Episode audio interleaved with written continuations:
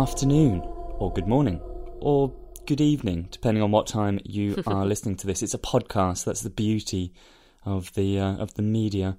Um, welcome to another Castle Rock critical episode, all about Castle Rock. Surprisingly, um, yay! Now I know what you're thinking. Who the heck is that? Um, and I'll answer that now, actually. My name is Gaz. You may have heard me appearing in one or two Castle Rock episodes, uh, as well as the wider fan critical um, database. Uh, and join joining me today is our resident um, resident Stephen King expert, the the Amity to my Augustine, perhaps. Nice. Definitely not. Uh, but it's Emma. Hello, Emma. I'll, I'll take that to be Hello. honest. She's mental.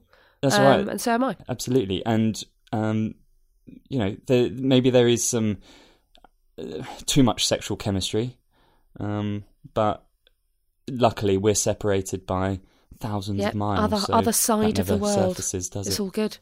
Exactly. Safety. Safety Yeah. and distance. Um, that's it. Well, how do you feel about the fact that I'm hosting this this episode? This is unusual. well, it is unusual. And actually, to be honest, Gaz, I'm, I'm pretty happy because it meant I had to do no preparation for this whatsoever, which is brilliant. Yeah, any excuse for you to do no work. I'm I'm often accused of being the lazy member of this group, but I don't think that's fair. And this is my chance to prove those accusations well, to wrong. flip it back round to Um, you, Gaz, how do you feel about hosting Castle Rock Critical? Well, I'm ex- I'm excited, um, and look, what I what I will say is I'm definitely the member of the team that knows the least about Castle Rock lore, um, Stephen King lore.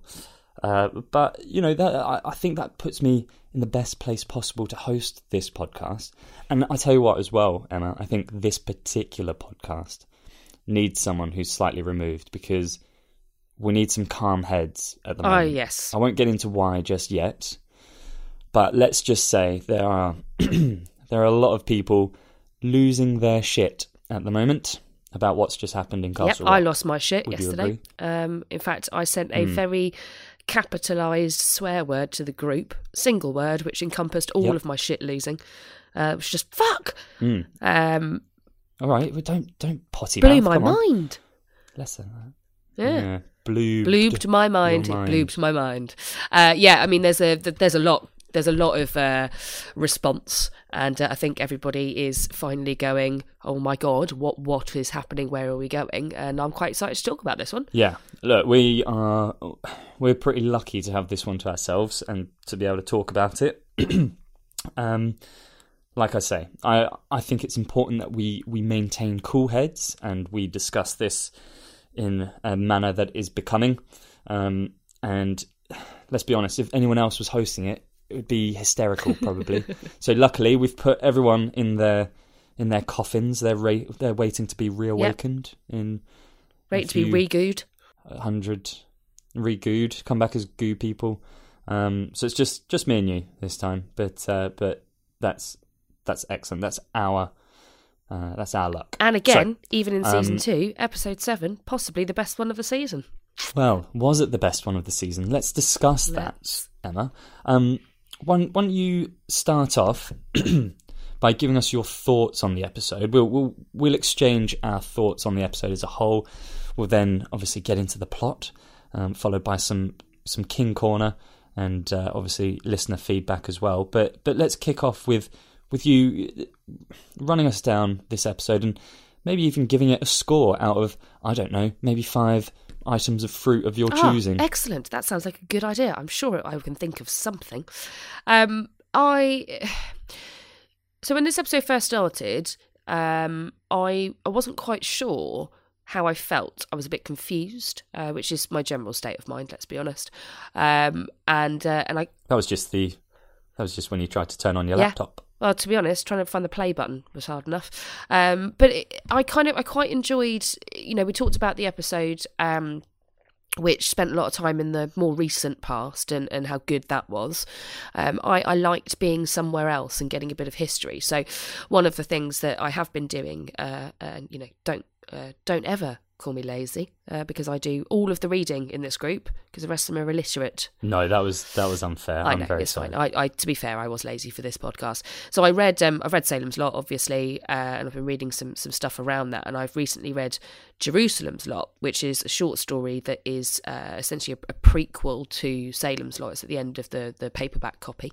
I read it in real real format this time, and that's set in about the 1800s, uh, and it kind of alludes to to various different things. So seeing you know another couple of hundred years back, I, I really enjoyed that. Um, I thought that the the characters were really interesting, um, and kind of flipping back and forth was was was good. I, I thought they did a really good job of it. Um, one of the things I think that really stood out for me in this episode um, was Ace uh, and his kind of portrayal of Augustine and uh, and Pop, Okay. like Tim Robbins, finally getting him back in uh, back in the show, and, and, and he did a really great job. I, I really. Uh, by the time we got about halfway through, I was like, I don't know what's happening here, but I'm loving it. And then that absolute like bombshell of a plot twist that, in in in reality, in hindsight, we all probably should have all been expecting, but I wasn't at all. Just blew me away. It was brilliant, and I finally Do you think? Do you, do you think we should have been expecting that? Was that? Was there enough?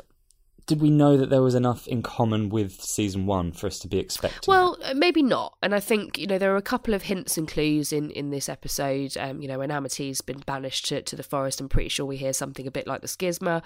Um, there's a random Yeah. weird tall person, and you know, in hindsight, quite obvious. Ace obviously goes down into Block F and, and sees the cage, and and and so I suppose they were hinting at it if you look at it in hindsight. But I loved the fact that I wasn't expecting it, um, because I, in all honesty, and, and I've said this over the last few weeks, I wasn't really sure where this season was going. Like the first three episodes, loved them. The three that we've just had, apart from the the kind of Annie teenage backstory, have been a bit kind of mixed for me. I wasn't really that kind of uh, bought into it. Uh, this has totally changed everything for me. Um, and uh, you know, we've said the whole way along they are whizzing through this. How? How are they possibly? Gonna carry this on for another four episodes. What's gonna happen? They must have something big coming. Well, boy, did they! Um, they did. All right. Well, give me a blue. Yes. So for anyone who doesn't know the blueberry system, it is very simple. We rate everything on a scale from zero to five. Zero is the worst, five is the best, and there can be no halves because that would be nonsense. Um, I've been toying with this score, uh, but I think I've got to give it a five blue, uh, just purely for how much I've thought about it after um, after the episode. And I apologise to everyone if you can hear my cat purring. She also agrees. Uh, it's That's a right, five no, blue. get her Yeah, involved. she five boobs. um, and, um, and and for the shock it gave me, uh, uh, really well done. I thought it was really well styled, and actually there are some great little nods to, to the King canon in this episode. So yeah, for me, five bloobs. Excellent. All right. Well, lovely stuff. I'm I'm looking forward to King Corner um, at the end of this episode. Just on on the topic of your cat, a bit of advice that I saw: never feed your cat blueberries. Not good for them. She says that's a zero from Mm, me. Sorry to disappoint. Oh, well, sorry. What did you think, Sorry, Gaz? Because I mean, this was we. You haven't been in an, in a Castle Rock for a couple of weeks now, have you? No, I missed a few episodes, and um, I have to say I was gutted to miss the Laughing Place episode. Yeah. Um, because I loved it. I absolutely loved it. It was one hundred percent a five blueberry episode for me. Um, and you know we're not here to talk about that episode, but I, I just thought that. I, I got lost. I got lost in that story, and that as a standalone piece of TV on it was was was Yeah. brilliant. Um, and uh, I've I've almost found it a little bit frustrating to come back to the modern day Castle Rock because I'm like oh, I want to know more about this.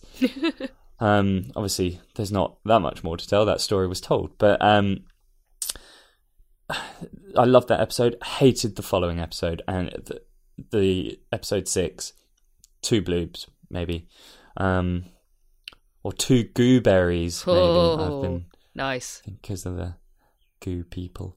Um, but on to, to this episode, I, I have to say, as a whole, as a whole, I, and I don't think I don't think you're going to find too many people disagreeing with your five blueberry um, rating, Emma.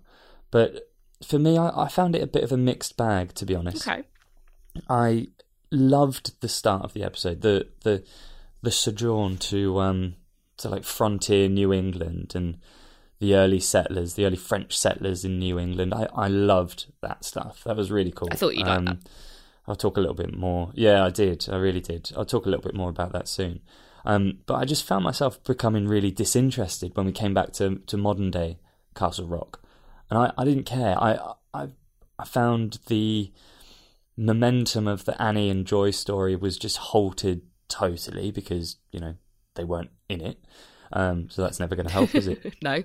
And um, generally speaking, the the the goo people story, French, like I I just hate that they're always drinking wine. What is that? Why aren't they? Why, don't, why aren't they carrying baguettes and wearing, you know, little what they're called, the little hats, Little hats. yeah. and and striped shirts and cycling around. It's ridiculous that that they have to drink wine to show that they're French. Anyway, I don't know um, how else you'd know. Gaz, because you know it's not like they speak with a French be really accent, is it? They have to drink wine and you know maybe uh, some garlic. Yeah, they they should have a ber- beret. That's the hat. The Yes. beret. It's called a beret. Why don't we remember that? A blue beret.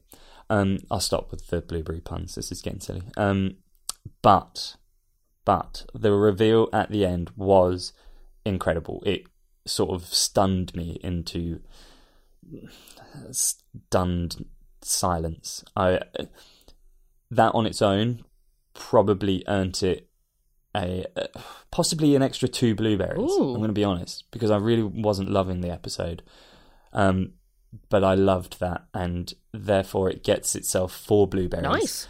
uh, from me. Yeah, it, it- that was. We'll, we'll talk about it in a lot of detail, obviously, when we come to it. But an excellent piece of TV, I felt, um, and it's it's just shaken up everything that we're we're watching, and now I don't know what to think uh, about what's coming. Mystery. Um, but I will tell you what's coming in this podcast. We're going to get to the plot very soon, um, and we'll we'll discuss. I'll run through a p- few points, um, and I cannot think of anybody better placed than you to stop me if I read anything of interest. no pressure. Um, all right, no. Um, but before we get there, uh, let's have a quick advert.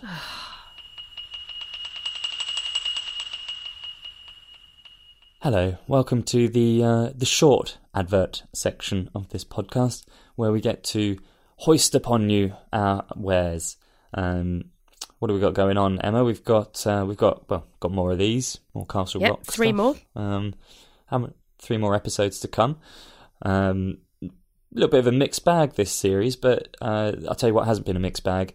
This podcast It's been consistently brilliant all That the way true. through, uh, and I can say that because I haven't even been in it much. so doing a great job. Um, one that I personally have been in a lot is um, our new podcast on uh, the HBO show Watchmen, um, which has been fantastic so far. It's it's, it's been brilliant.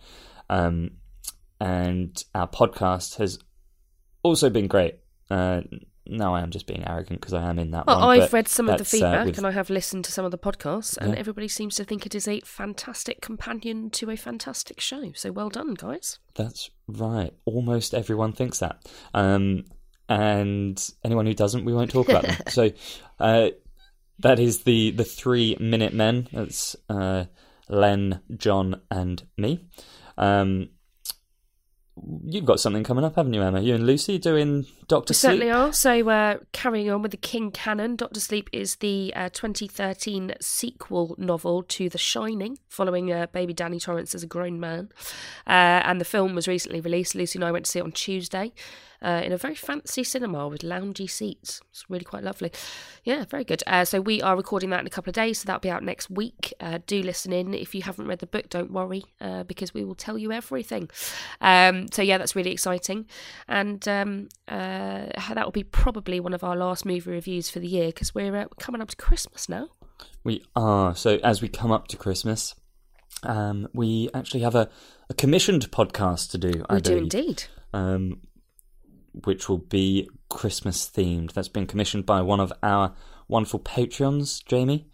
Um, if you would like to join Jamie and the others who are sponsoring us, please do uh, visit our Patreon site. That's uh, www.patreon.com forward slash fan critical, um, where we have a number of tiers available for you to become an official Blueberry, um, get access to our, uh, our, our Cast It series, um, or pay a little bit more money and you get to tell us what to podcast on. Which is great.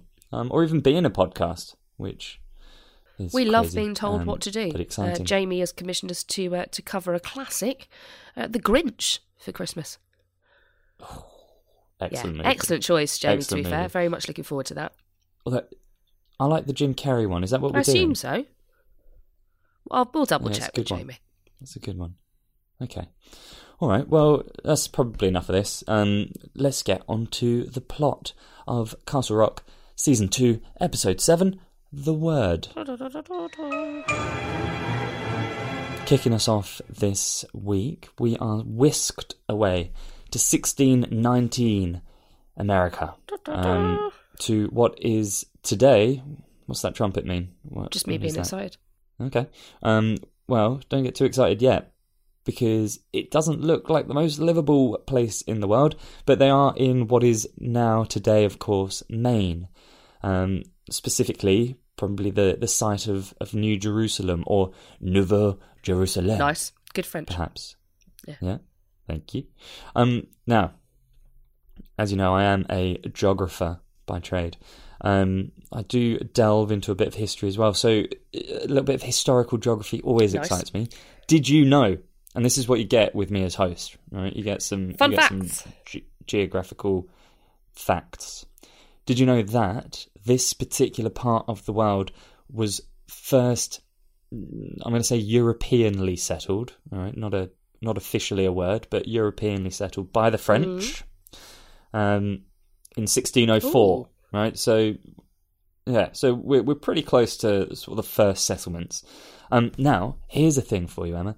They called this part of the world at this time Acadia. Really? No way. Yeah. So shout out to friend of the pod Acadia, who I imagine knows this information already. That is fascinating. Um, but I'll admit, I didn't. You didn't No. clearly, and maybe one or two of our listeners didn't. Um, I know the other three won't have, won't know that at all. They know nothing about the world outside of their own sheltered experiences. Um, so anyway, we are introduced to the the struggling French settlers, uh, particularly a couple of of key characters here. Uh, Augustin, yep. or Augustine. He's like the priest or the um. The Well, he's not very priestly though, is he? Because he's uh he's having you know sexy time, and uh, and and worshipping a, a false deity. So Well, yeah, but not yet, is he? At this point, he's not really worshipping any false deities. But we are introduced to him and his sexy time friend, Amity.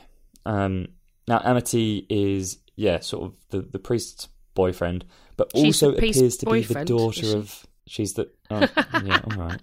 The priest's girlfriend. Listen, it, we live in a world where gender is fluid and sexuality is fluid. Let's not put labels on absolutely, things, yeah? lover. It's- Just use the word lover. Yeah, the lover of the priest. Um, but also seems to be the daughter of like the, I don't know, the mayor of this of this small Yeah, settlement. head honcho, shall we Um, call him? Yeah, the big boss. Um, now she seems to be suffering with some sort of seizure-inducing illness, or is possibly possessed. Or both. Um, you know, let's not say that you can't have science Yeah, and the not both? supernatural all in one go. You know, her father believes that that she's possessed, and uh, Auguste believes that she is uh, just medically unwell. So, you know, yeah, it's ahead a, of his time. a malady of the body. Yes. not of the mind. Or is that the same thing? I don't know. Um, all right. So, in other words, her her dad reaches the conclusion that she is possessed. So he's like, "Get out, get out of this settlement, and take your priesty boyfriend with you." Right. So They are kicked out of the settlement. They're exposed to the elements, and they seem to be struggling a little bit out in the wilderness. Right, so I mean, Um, the settlement is struggling anyway. It's uh, it's one of the things. that's- yes, that's an important yeah, point. very isn't it? very early on pointed out that the land is barren. Uh, they are struggling for food, and then throwing them out into this. This looks rough as rough as hell, man. Like I, I'd be dead within a day. Oh, you would not. Yeah, I mean, listen, I'm surprised every morning I wake up and I've got a new message from you. I'm like, oh, good, she made it Yeah. through. Um, Let's be honest, it's a miracle, Yeah. quite frankly. I'm I'm delighted, but you know, yeah, if if you were exposed to the the the winter of New England, you would be struggling big time. Um, just like Augustin, who seems to catch a fever immediately. It's like they get kicked out and he's got a cold Yeah, straight that's away. it. Pneumonia, Um, dying in a cave. Amity, on the other hand, pretty handy, isn't she? Yeah, she's she's a she's a survivor. Um, do you know what I was getting vibes of here? Have you ever seen the movie uh, The Witch? No. excellent movie. Watch it. Um, but it also is about sort of uh, settlers in New England. I, I can't remember whether it's kind of specifically what is now Maine, or I think it might be sort of where Massachusetts is. Maybe I, I can't remember exactly, but it's it's New England settlers. Um, Nice.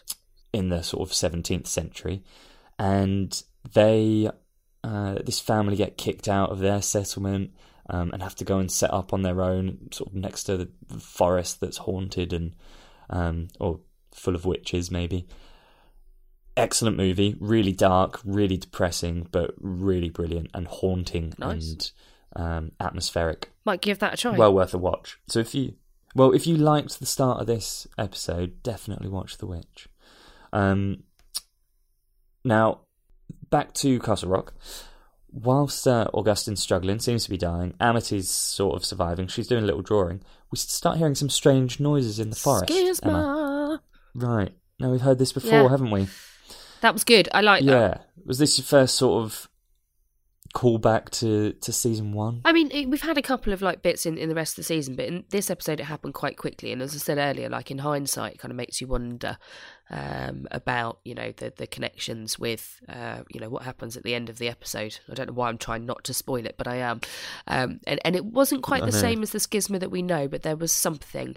And you you know when you kind of just feel it in your bones, I was like, that's that's schisma. Something's going to Yeah. happen here. Um, Yeah, okay. Your schisma radar was. it was certainly beeping. was, yeah. My skisdar. Amity is sort of drawn by the noises, um, and she ends up on the edge of uh, what we know today as Castle Yep. Lake, right? And while she's there, she's met by a hooded figure who reveals their face to Amity, not to the audience, but to Amity, casting light upon her face. And that's sort of the uh, the opening scene, isn't it? What What are your thoughts overall on this as a an opening? To the I really episode? liked it. Like, I mean, uh, I especially like it knowing that it's relatively close to, to history in terms of timing and, and things like that. I think they've done it quite accurately. I think you immediately kind of hooked onto Amity and you're like, oh, this is harsh. Um, and then it, it left you with that feeling of mystery. I mean, who whose face is is so something that it uh, causes the sun to light up. I mean, like eh, mental. And I I, I wasn't sure who this was going to be. I was like, is it some like witchy old woman? Is it? Uh, I don't know. Uh, definitely didn't expect it to be what it was, but I loved that kind of leaving you hanging, where she gets to see who that is under the hood, and we are left waiting. Um, I was intrigued about um, the, the the backstory, um, you know, what was going to happen to Amity and Augustine, and uh, and I'm really excited to see it carry on. And, and I think I wasn't quite sure whether we were going to stay in 1619 or whether we were going to kind of back and forth. And obviously we were back and forth, but it was yeah, it was good. It was a good opening. Um, just a word for uh, Amity.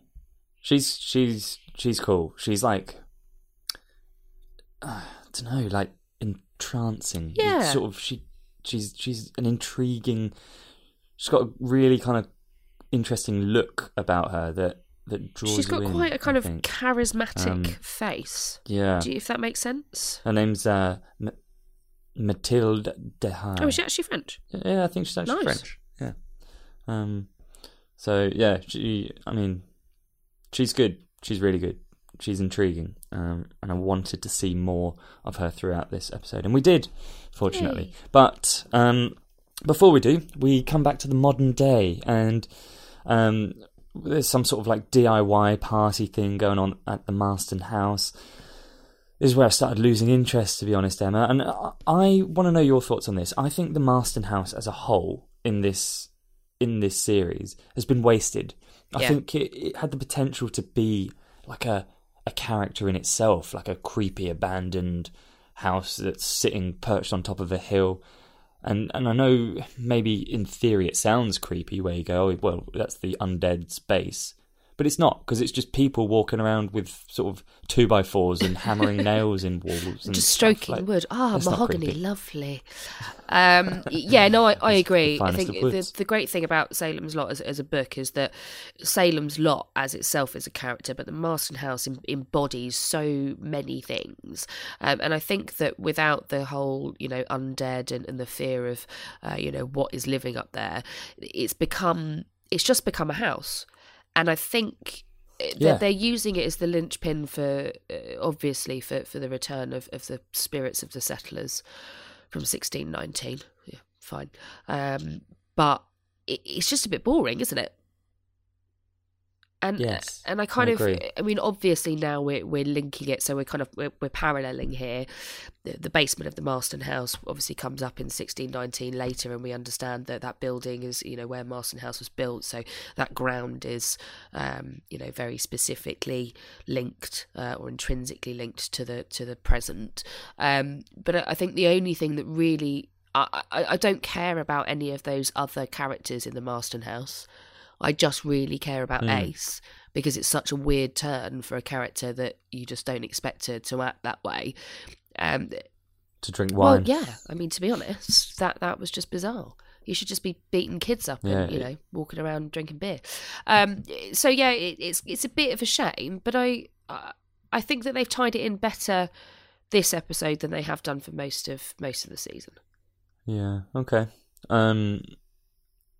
I mean, uh, at this point as well, it is revealed. We do have the little um, trick where Ace turns into Augustine and then back into Ace, sort of for, for us as an I didn't audience. like that.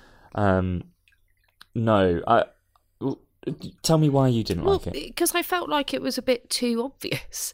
Of going, look, Right, exactly. We we, we already Yeah. knew that. We already knew that was Augustine. He's been named as I, I- Augustine. I felt I felt a bit like it was someone going, actually, no, don't don't read the novel. Here's the picture book.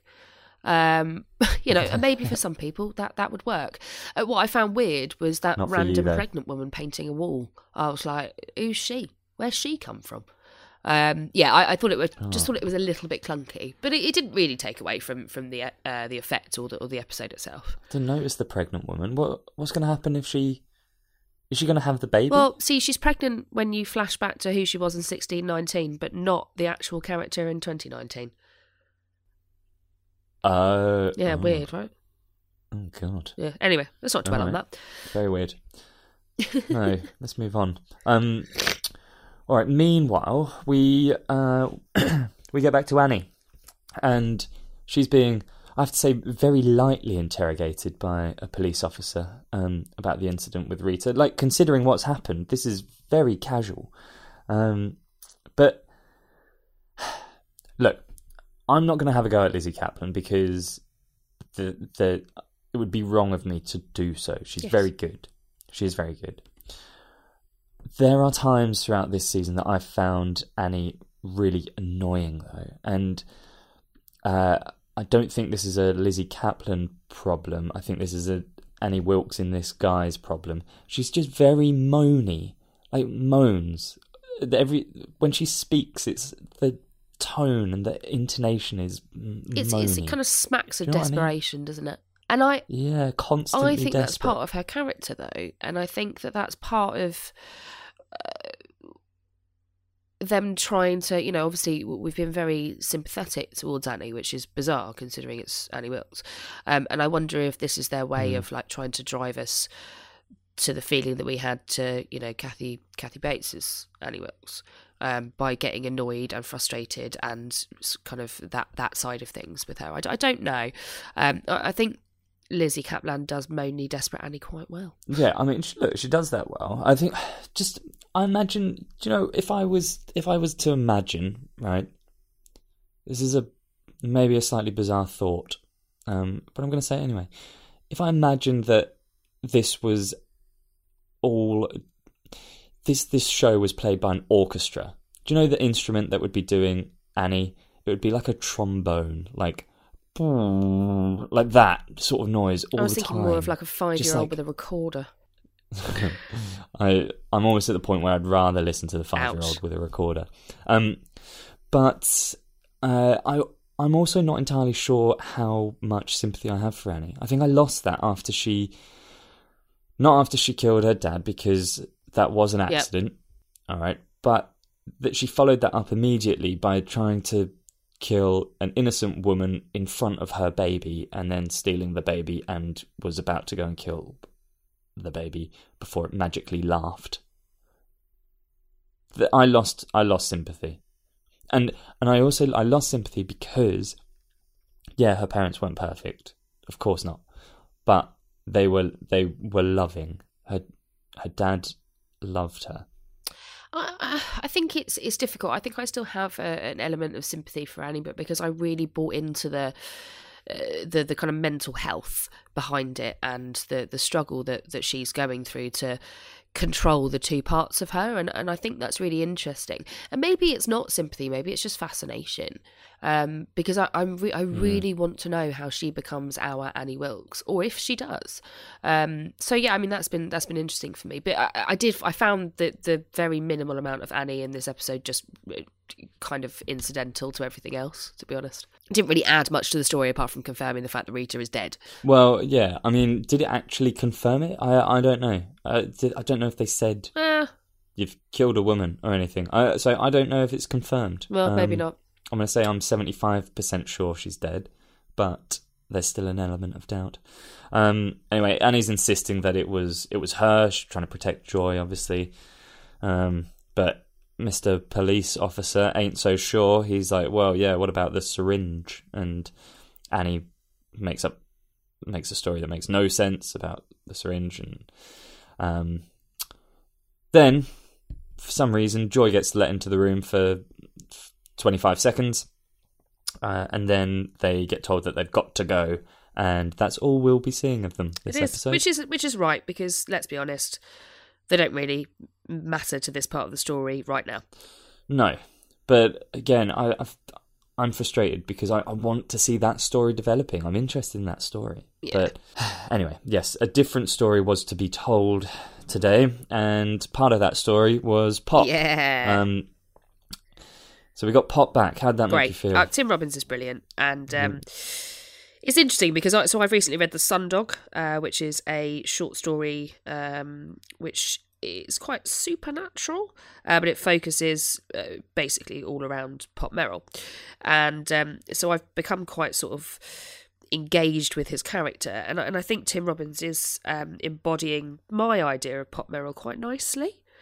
Um, so it was good to have him back because I've kind of feel like we haven't seen Tim Robbins for like a good couple of episodes really, apart from you know oh yeah actually I did kill your mum sorry don't hate me, and then that was really it. We didn't really get a lot of him did we? So it was good to have him back, and especially to have him back at uh, back at Yeah, Shawshank. well, I was going to say the the show obviously loved doing this, like the the little while he pulled up and the camera focuses in on the Shawshank sign, and um, but it was a good moment. Yeah, Wasn't it? really good, and and an interesting um part of of the plot of of Pop's story. I think. Yeah. Well, I mean, look this this trip to Shawshank is exposition filled. I would say. Yep. Um, not just for us, but for for Pop himself.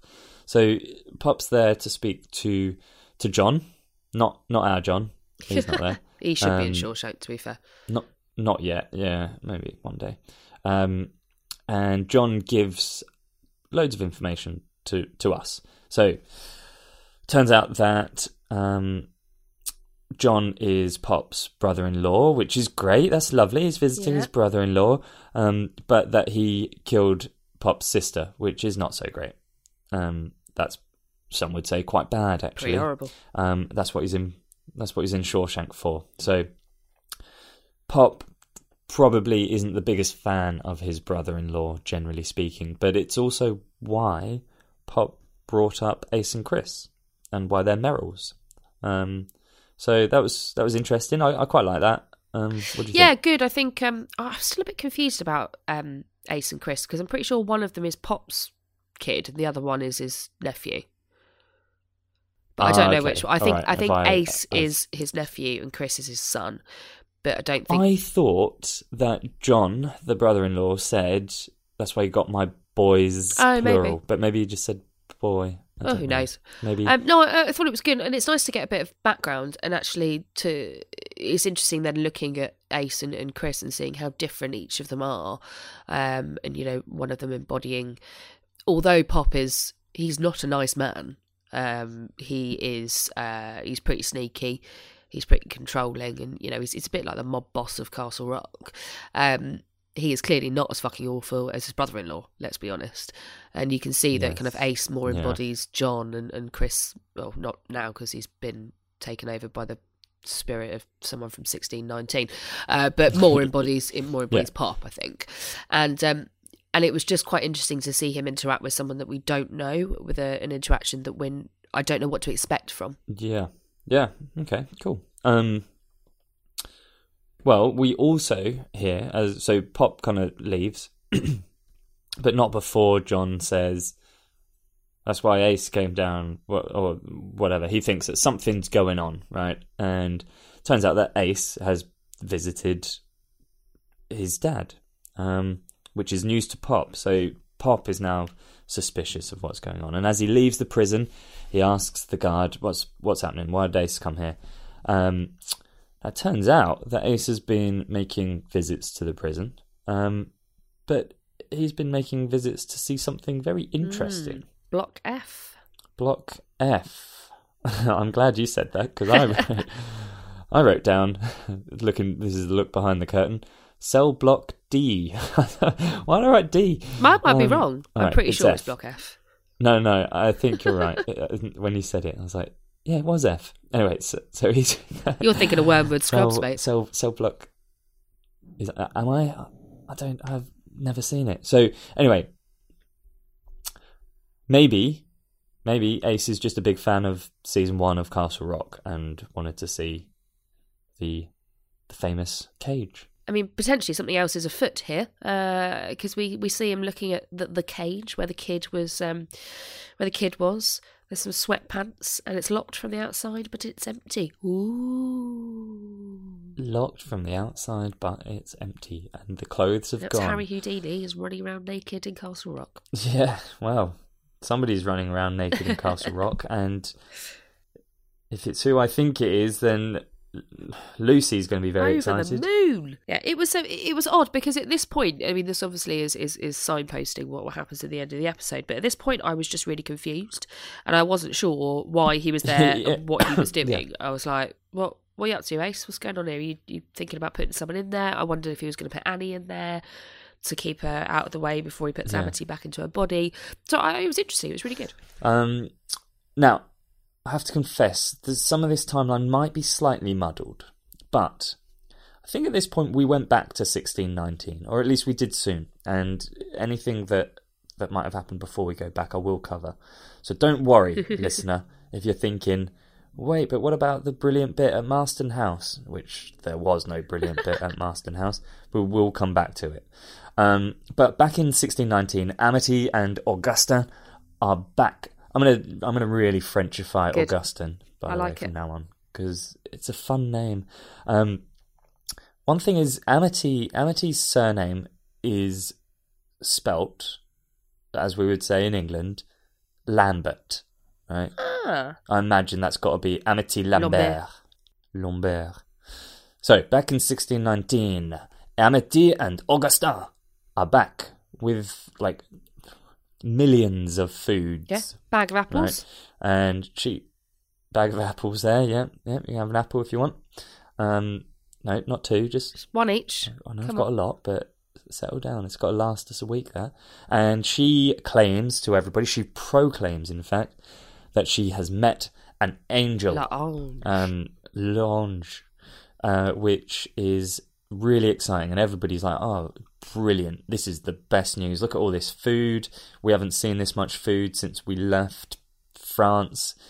Um, they're all sort of bowing down to her and wonderful. Apart from her dad and and his his cronies. He's having none of that shit, is he? Um, no, he's really really pissed off at this.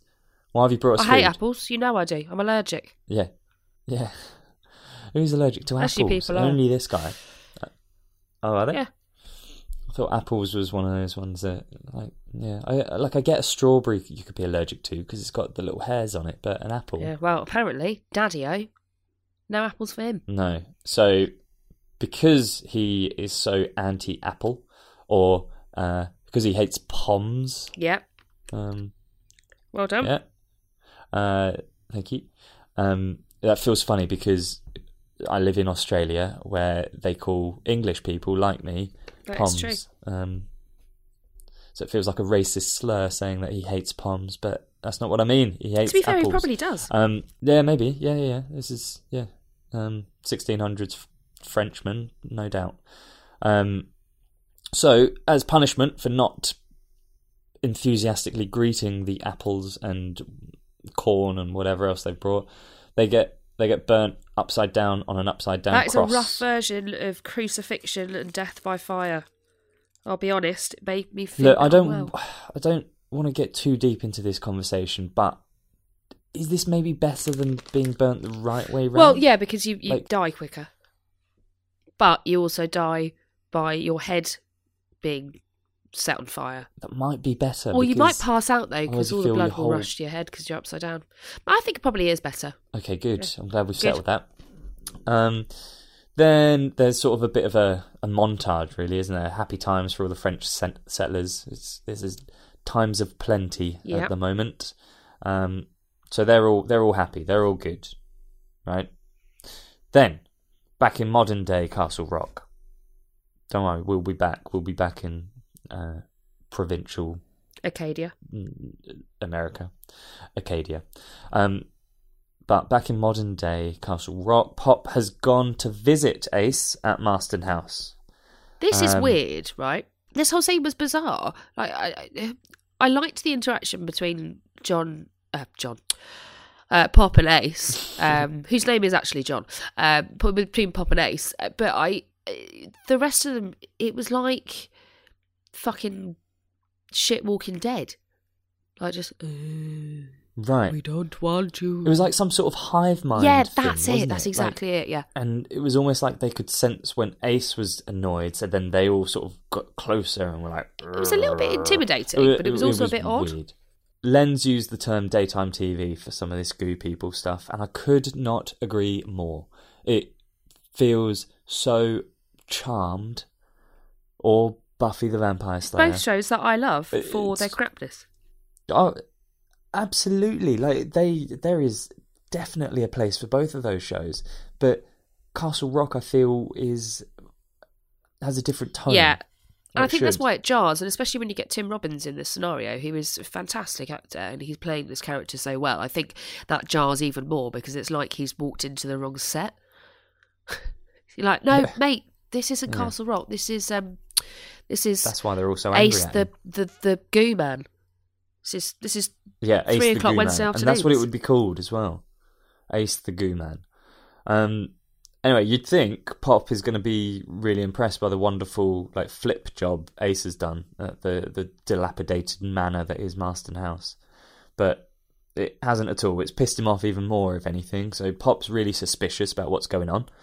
Um, gets chased away a little bit by the hive mind goo people. Um, so then he goes to try and warn Abdi that some shenanigans are afoot, but uh, but Abdi's not in the mood to talk to Pop either. He he hates him. at this point just pulls a gun on him, which I felt was Yeah, I don't unnecessary. necessarily blame him. It was unnecessary, but I can understand it. The last time he saw him, he, he was tied to a chair, about to get eaten by Well, a yeah, dog. okay. If what do you think about this relationship? Do you reckon there's a chance that it will be repaired, Abdi and I think it might have to to save Castle Rock, um, because Abdi is not a goo goo person, is he? So some of his cronies are, but he, he's not a goo man. So yeah, like you say, um, some of Abdi's cronies are uh, are goo people, and, and Pop does manage to uh, impart that information on onto Abdi. Uh, that is like best mate is is working with Ace, which obviously comes as as a surprise to Abdi. It it, it sparks his curiosity. Um, which we'll come to soon. Now, I think at this point we do go back to Acadia again, and there's an interesting turn of events. Amity has been instructed by her angel to organize a mass ritual suicide, and she's all like, "Ah, but why? Why do I got to Why do you ask this?" me to do the unthinkable? and That's not French. I do not want. I do not want to do this. And so the the angel makes her have a seizure, probably, and then she's like, "Oh, okay, I will do it. I understand now. Um, je comprends." You're very good at this French stuff, Gaz. Is that? Thank you. This is literally from middle school French. Um, I've probably got it horribly wrong. Um, and again, we I think the last time I was on a podcast, I might have accidentally offended the French, and this time I have definitely accidentally offended the French. Never mind. Um, you might as well so carry on got now rid of because you've started. All two listeners. Yeah. All right. So, um, anyway, they do decide to have this mass ritual suicide. My word, what do you think of this suicide? Um, Oh, and how why it did takes she place start? and what why did she start with the kid, man? That was rough. Little boy, she's like, Yeah, here, put rough. a bug in your mouth. Right for a start, giant bug, Giant- giant, giant, which, Maybug which had just thing. in the scene before flown out of the hood of the angel. Weird. Um, put a bug in his mouth and slit his throat. Just no, just oh no, no. like brutal, totally brutal. It's not- It's not often that you actually see kids in TV shows die No. like that. Uh, it was well Like- done though. That's normally sensitized. I, It I was, thought yeah. And we, we cut to a sort of overhead shot, bird's eye view kind of thing. Um, but yeah, sorry, go on. No, I was going to say that the, the whole the, the whole scene um, of of the kind of ritual killing was really well done. It was really interesting, and it kind of tied together all of the stuff that we're like, I don't understand what the fuck is going on here. And now, obviously, we do because they go into the coffins, they get gooed, and then they come back as the the seventeenth century Frenchies. Um, and I, Yeah. the ending of it when um, when Augustin kills Amity, I, I thought it was weirdly beautiful. Was that creepy? Yeah, a bit, but I sort of know what yeah, you mean. kind of just just very very kind of you could see how much he loves her and how much he worships her. You know, she is the prophet, um, and uh, the fact that she's like in four hundred years, I'll be back, but you'll you'll be the last to die, the first to come, and I'll I'll be the last last to come back, and you know all of this stuff, and it it just sort of felt very tidy. Tidy. All right. Um, interesting choice of word, but um, yeah. So they're all dead. I, I'm not sure how Augusta facilitated his own death, but presumably he swallowed a, a bug as well and You'd assume so. laid down and cut his throat. Um, all right. Meanwhile, back in modern day Castle Rock, 400 years later, in fact, Castle Rock and New Jerusalem. It's called New Jerusalem, isn't it? Yeah. Um, Jerusalem's lot, New Jerusalem. Who knows? The other place that is next door, they're celebrating their 400 year With a anniversary. parade. Um, yes, with a terrible parade. Um, in what I think is a far too on the nose moment, Ace or Augusta draws on a map uh, the location of where they're going to do it. Now we don't know what it is at this point, but my this is this is the problem with the goo people story is everything is just too obvious Clunky. it's i mean it's too too clunky and to to have him drawing on a map with his his cronies around him going this is where we're going to do it because this is where most of the people will be like, yes, Right. we understand. Come on. Yeah, not not good. Anyway, um there's a little bit of chatter about the the vessel who uh, has been identified as Annie. So their plan is they're gonna they're gonna um, kill Annie and then bring back Amity in Annie's body. Um, but they find out that she's been taken by the police. Uh, Ace doesn't panic. Augusta doesn't panic. He he instructs the policeman from Heroes, pre- presumably because he's got experience of being a policeman in here. And he's got a policeman's Um, uniform on. He is a policeman in Castle Rock. and he's got policeman's uniform. Yes, that is true. Um, to so he instructs him to go and get her from the precinct. Now, he comes back without her, but he comes back with some doubts about her suitability as a host because she's got the same medication that the troublesome vessel that you guys discussed in the last episode. Um, same sort of medication that that, that particular vessel has. Um, we call it a bug which blocker. caused problems, didn't it? Bug blocker. I like that. Uh, yeah, I mean, Um, this is interesting. It, again, though, A goo it preventer. is, um, it is too uh, kind of over-explained. We know this. We, we don't really need to be told this. Yes. I'm not really sure No, this was. You all discussed that in the last episode without having to be told it. Um, in any case, Ace or Augusta is isn't having any of that and sort of angrily dismisses those doubts. Right. The celebrations continue, and Abdi, for some reason, heads up to Marsten House. Uh, he's spurred on by curiosity, I suppose, to see what his mate's up to. And when he's up there, my word, what does he see, Emma? Upside down crucifixion by fire. Yes, he sees some upside down crosses with people who are also upside down and also are on fire. And one of them is the police I Can't believe officer. J.J. Abrams killed his mate. Yeah, yeah, he's his good mate, isn't he? Um, some say that he didn't actually kill him. This was just acting. This was unexpected, and I, I liked this. This is one of the only scenes at the Marsten House that I enjoyed.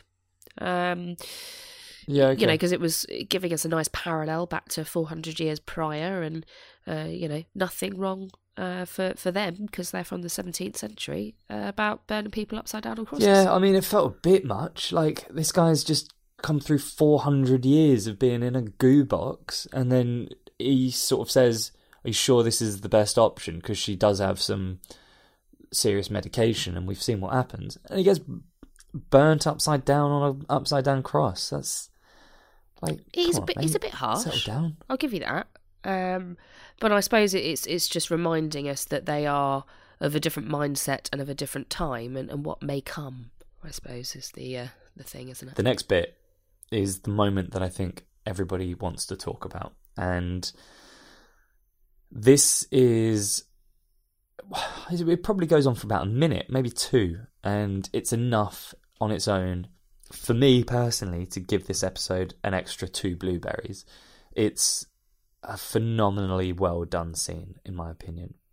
Um, so we go back to the celebrations, back to the parade, and Augusta, in Ace's body, reveals a gift that he proclaims will unite everyone. Now, like I said, I loved this scene. The yellow balloon that Yeah. floats, the cuts between 1619 and Amity's first meeting with the angel, and the the reveal of the statue, and everybody sort of transfixed by it, and then the reveal of who the angel is. And the angel is none other than the kid. Holy motherfuck! Like this whole Right. thing. And and you're right. This is the best scene of the episode. One of the best scenes of the entire season, actually. Um, I wasn't expecting it. I definitely wasn't expecting the reveal to be that the angel is the kid. And when Bill Skarsgård's little angel face popped out of that hood with it, all his little waffly 1619 hair, I was like, His silly little hair. hair. to be honest. Um, I I literally kind of like sat back in my chair in shock, and um, it was just so perfectly done. And um, the the thing I really loved about the kind of modern day um, juxtaposition of those scenes was the fact that Pop wasn't facing, and all he could see was everybody just like you said, transfixed, almost like in a trance, and it, Yep. your your mind just goes, "What the fuck is going to happen next?" It was it was amazing. This also got me going. Do you know what? I wish I remembered the details of season one more because what does this mean? What does it mean for season one? Does it affect things? Like were were we did we have thoughts that we where we didn't know the answers and and now we do? Yeah. Like did we still think that this was an alternate reality Henry Deaver when uh, clearly it's some sort of at least 400 year old well no he would have been must have been at least 419 year old because he would have already been some Yep. years old presumably in 16 19 Uh, what is he? What does it mean? Emma do you have the answers? I, I don't have the answers, um, but I like that, and, and I think that um, uh, uh, going right back to to Warden Lacy in season one, you know, he knew that he was the the devil, you know, the complete opposite to to an angel almost. Um, and he had to keep him away because of the power that he holds over people. And we've seen that. We've seen uh, how he can transfix people in, in season one and how he can change things and the power that he holds. I think that he is much, much older. Um, and I think that he has been around in various guises uh, for, for many, many years, centuries, millennia perhaps. Um, and it, we'll talk a bit more about this in um, in King Corner, but that this does sort of link to um, to a character that Stephen King has written a lot about. Um, we did talk about this in season one, and, and uh, it's a very, very interesting conundrum. Um, and, and I I'm assuming, and I, uh, whether I'm correct or not, is that we're going to get Bill Skarsgård back in, in modern day Castle Rock, um, and that's going to tie us. yeah maybe naked Maybe Lucy would be loving that. Um, yeah, just it was just such a mind blowing reveal that I wasn't expecting, and I don't think we should have expected it. I think they've done a great job of keeping that very much on the back burner and just kind of throwing it at us out of nowhere. Yeah. It is times like this that I really appreciate the moments where I don't try to overthink things when I'm Yeah. watching it because it has so much more impact if you're not if you're not prepared for it. Um and it was it was just it was a it was brilliantly done. That was the thing. It's not even I mean it is the outcome that that's excellent, but it's the way it was done. It was orchestrated beautifully. I, that that yellow balloon, yellow's an important color, isn't it? I'm thinking sort of it and um, raincoats and stuff, right? Um, and that was cool. The the the way that we saw sort of how Pop was seeing it, um, and he only saw it. He saw it for a moment as the balloon sort of reflected the statue, and it looked to me like he was transfixed for that Yeah. moment as well. And then the balloon sort of continued to rotate, and he sort of regained his his his faculties, his consciousness, um, and was able to sort of go, well, fuck this, I'm running away. Um, but everybody else was totally, totally transfixed, totally entranced by it. Um, so, does the statue itself have magical powers? Well, I mean, I it does know. somehow Um, manage to get real weird bugs to fly out of it. So yeah, I mean, I think magical oh, well, this statue. is true. Yes, it has some some magical powers. Yeah. Um, well, I suppose that that's about it for the the plot summary. Why don't we take a uh, a journey, a, a short walk over to King Corner, where you can enlighten us further. That I can. I'm innocent, Red. Just like everybody else here. The house is burning. Hi, Georgie. I'm afraid I have a tendency to turn up the heat. Red rum! Red rum! Creepy Gary, creepy Gary! You float dog!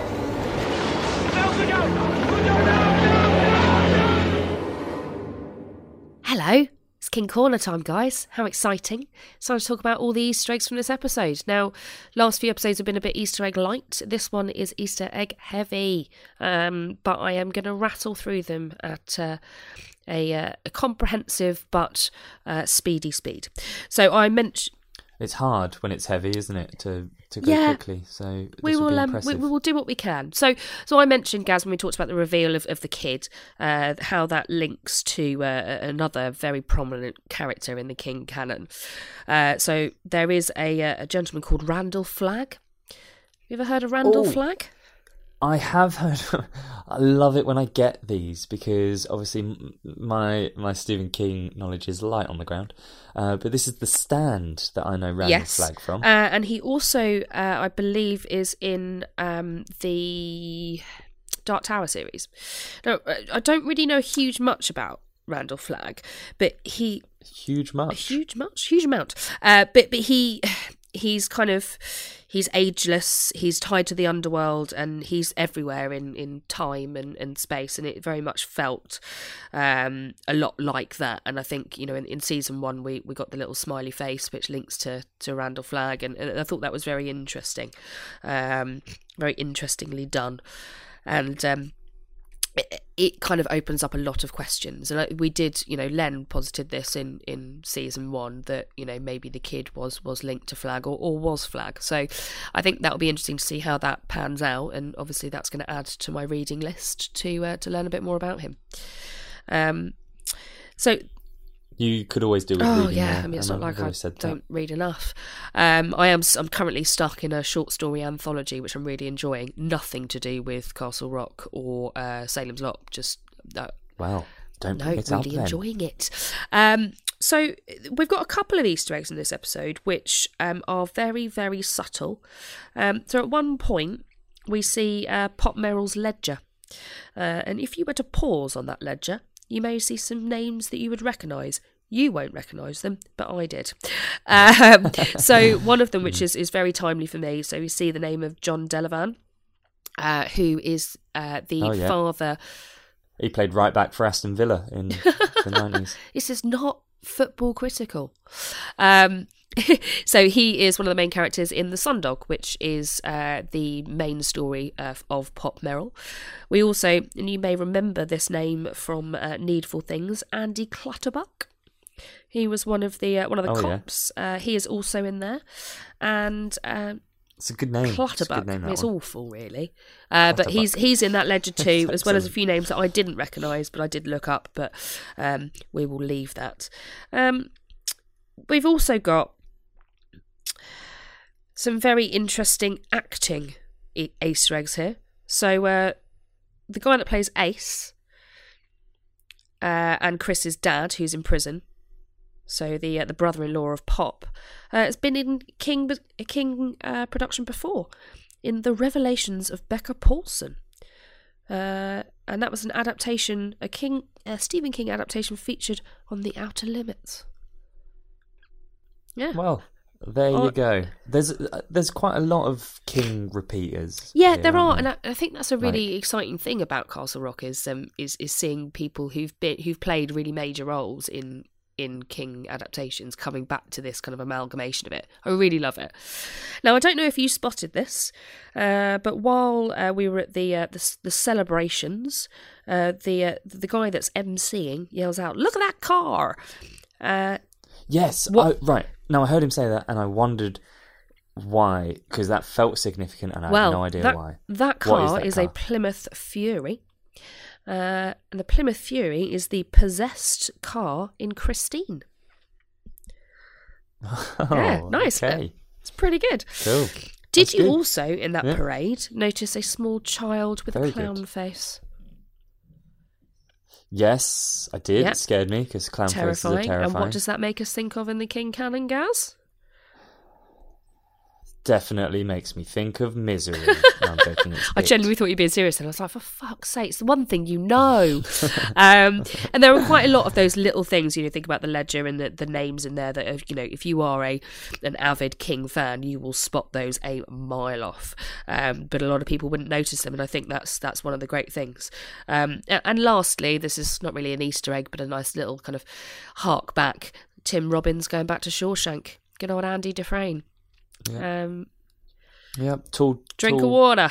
Drink of Yeah. water. Um, so I mean, for, for me, all of these were great, and I, I remember I saw that Plymouth Fury and was like, Christine, um, and and I love them when they crop up like that, like really cool. Really cool. Yeah, that's a good one. Yeah, I, like do. I, th- I think it's pretty good. And obviously balloons. Um, you know, it clowns, murderous clowns, um, and Yeah. some tenuous links Yeah. to, to a few other things. So um, so that that's King Corner for you this week, Gals. Well, lovely. That was that was a a terrific corner. Thank you very much. It. Thank you very much. Um, why don't we uh, why don't we head to some feedback um, before we wrap up today's episode? Um, I do have we do have some wonderful listener feedback as ever. Uh, listeners, please do get in touch. I do you know what?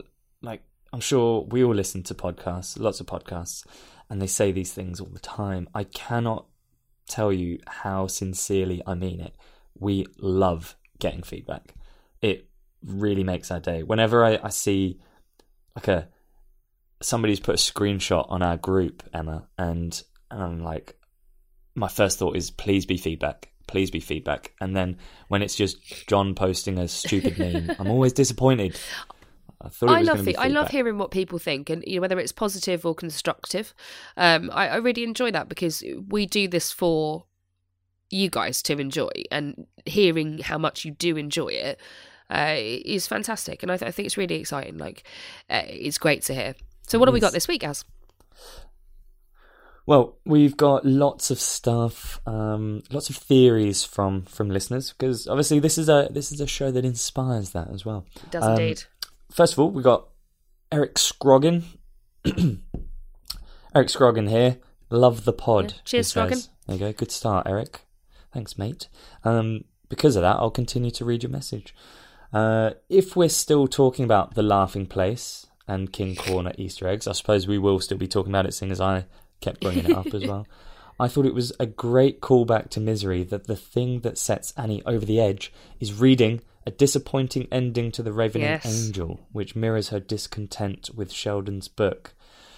That is a great point.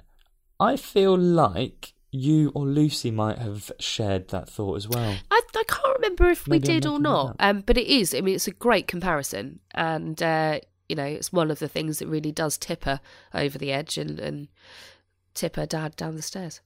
Uh, yeah, very very subtle, but very well done. Well, How'd he die? He got well- tipped. He got tipped down the stairs. well spotted, Eric. Well Um, spotted. Yeah, that's a good one. Um, Lee Brewer has been in touch. And she says, Hey there. Greetings from sunny Southern Ooh. California, SoCal, um, as as we call it. Uh, I've discovered your podcast and I'm loving Yay. it. Again, look at that. Again, we'll we'll continue reading, Lee. Uh, I thought I would pass along a tiny bit of info concerning why Joy could just leave the group home. Now, I remember um, you guys were sort of like, oh, it's a little bit convenient that she's been able to just Yeah. sort of get get kidnapped basically from the group, from the, the sort of safety house, right? Um, but Lee thought that there might be some more substance to this part of the story and, and a little bit I think let's be fair she's making excuses for the show so um but no they're perfectly legitimate let me let me read or i'll summarize i suppose she says that uh, she's not an expert in the area but um is a former foster mum and has friends in the field so i think i think actually lee is as close to an expert in the field as Yeah, compared to us, definitely. Yeah. So she says that in California, you, you aren't allowed to stop a teen or older child from leave, leaving a group home or foster home. It's considered a personal rights Ooh. violation. So, um, speculating that Maine's foster child laws are probably similar. Um, and so that's probably what has happened there. So it's not necessarily, or almost certainly isn't at all, lazy writing. It's actually an accurate depiction of group homes for teens. I know it's a minute detail in the show, but I thought I would share a tidbit of knowledge. Um, long days and pleasant nights, Lee. Um, now, you will be very excited by this PS from Lee. My mother named me after Lee in Christine. Nice. So I was destined to love all things King, including your podcast. Brilliant.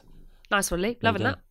It's good, isn't it? Um, Charles Poor has been in touch again. I think I've, uh, Charles has Yeah, been I recognise Charles's name. Um, good to hear from you again, Charles.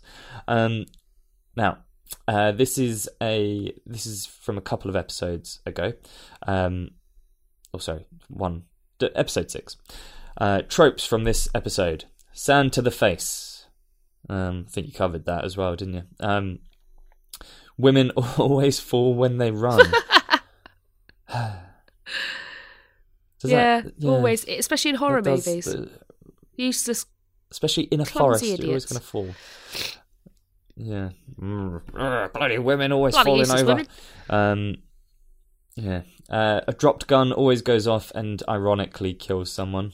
Um, yep, fair enough. Some random thoughts as well from Charles. Joy should have been shot and died. Now you guys definitely covered that, and I definitely agree, and Charles definitely agrees. Um, the Ace storyline is boring. I also agree with that. I, I'm struggling as well as to whether we call him Ace or Augusta from now on. I think just, Um, just go with the mood takes you guys. I don't know. However you feel at the time. Okay. How about Ace Gusta? Esther. Esther. That sounds like Esther. Yeah. It does. Okay. Um, Charles also says that he thinks Rita is dead. He did like the character and the actress. Charles doesn't have any sympathy for Annie. She's a murderer and kidnapper. That's sort of similar to my Yeah, thoughts. I mean, that is true. I think. Hmm. Um. all right. I like this. Um. What do you think of Annie's walk? This is still Charles, by the way.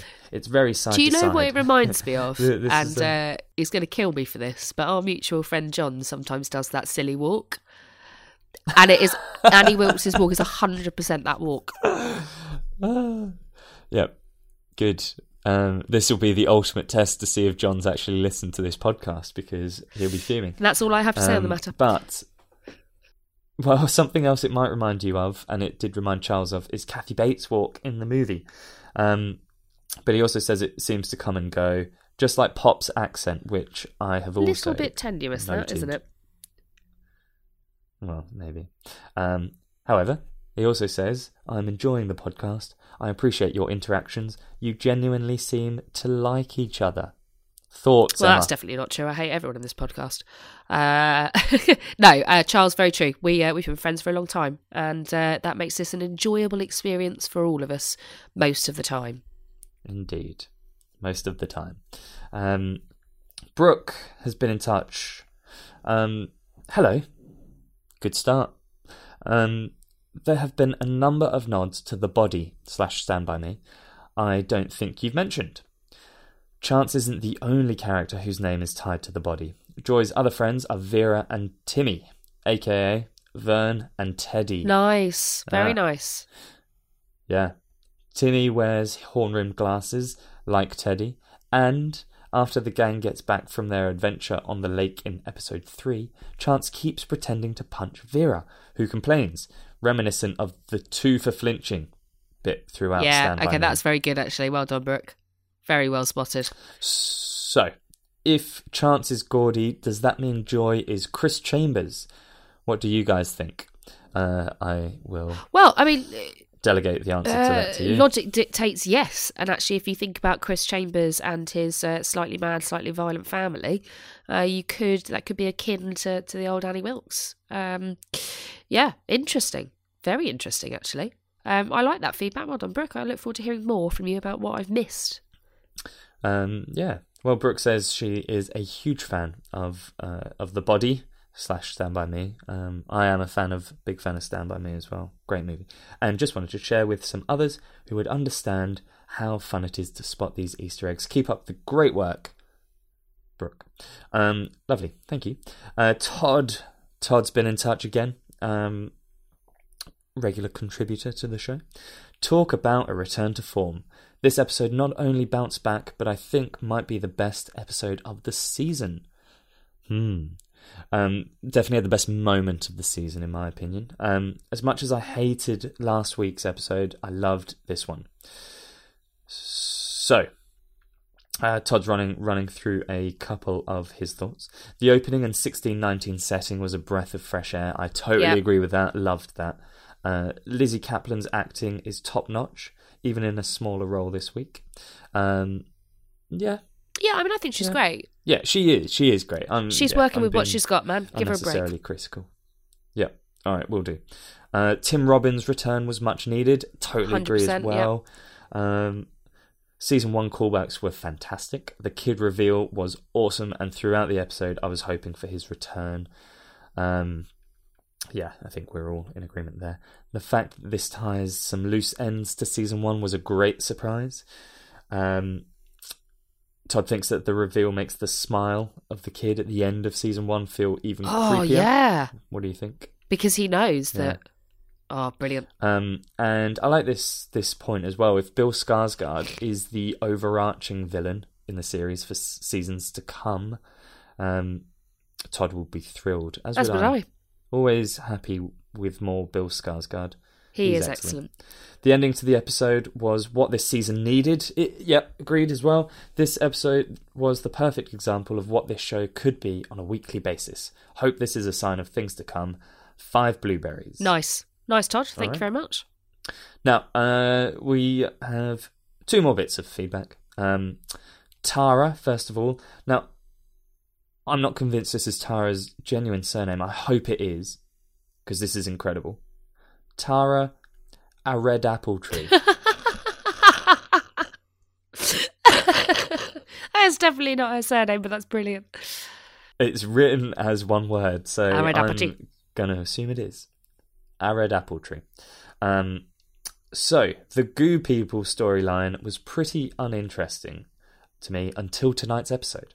I don't know how the Goo ties into the King canon, but he does have a lot of stories that deal with resurrection and body snatching, desperation and Yep. Tak, uh, Dreamcatcher with their alien spores, Pet Sematary and the Sour Ground, and, as mentioned by Emma, the Yep. Tommyknockers. I'm now very excited to find out more about the kid, definitely not alternate Henry, and the Schism cult V1, the first the first incarnation of the Schism cult. Also, as a side note, um, Tara, a red apple tree, is reading Needful Things for the Oh, Tara, I hope you're loving it. Um, It's so good. Well, she says that she is a loving Alan Pangborn, um, and is now even more heartbroken Yeah. over him in season one. Hangers. Um, yeah, Panga's Panga's our boy. Um, and finally, um, from uh from one of our patrons, Jamie. Uh, some feedback here. Some thoughts on Castle Rock. Some episodes this season uh, lost her attention and not enjoying it as much as season one overall. Um, although she did say that uh, uh, that was maybe because of the lack of Bill Skarsgård's beautiful Well, face. yep. Hopefully that's been remedied to some extent. Um, so she's got a theory. Um, one of the co-creators did a, a Reddit Ask Me Anything, um, and someone asked why they wanted to focus on misery this season.